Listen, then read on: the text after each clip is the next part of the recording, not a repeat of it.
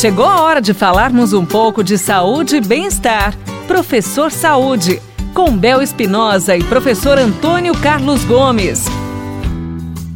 Professor Antônio Carlos, conta pra gente, nesses dias modernos, tantas coisas acontecendo, porque o pessoal tem uma vida muito agitada, e eu gostaria muito que o professor Antônio Carlos agora conversasse com a gente e nos trouxesse informações de exercícios, por exemplo, para pacientes com esclerose múltipla precoce, professor. Poxa vida, você sabe que é, no curso, né, o professor de educação física, durante a graduação, durante a formação dele, ele estuda, ele estuda muito exercício em si, metodologias de exercício e tal. E depois que ele se forma, então ele começa a fazer os cursos de especialização, né? Especialização para trabalhar com estética, a especialização ele vai aprender os conteúdos para trabalhar, por exemplo, com com pessoas que querem melhorar sua condição para correr. E existem as especializações que nós chamamos de especiais, que atende essas patologias todas.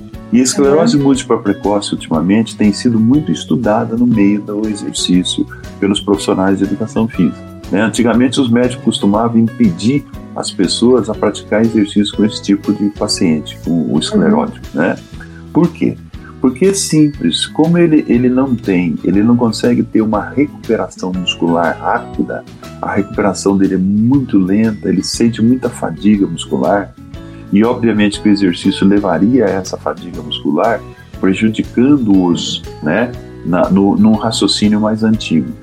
Atualmente os médicos já entenderam, a medicina já entendeu que se o, o, o indivíduo com a patologia de esclerose múltipla precoce se ele conseguir fazer exercícios moderados, com volumes pequenos, ele pode estimular muito o sistema nervoso central dele, ele pode estimular muito a fibra muscular e manter um padrão muscular mais alto durante a sua vida com essa patologia.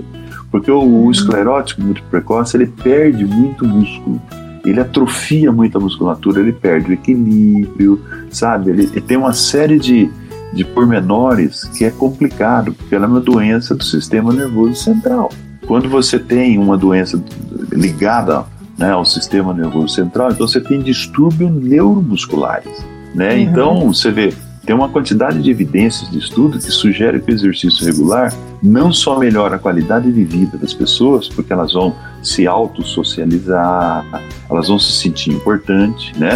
Mas também pode ajudar a aliviar os sintomas e minimizar o, o risco de certas complicações futuras. A esclerose múltipla, ela vai, ao passar dos tempos, vai dando surto e cada vez que dá o surto deixa a pessoa mais debilitada.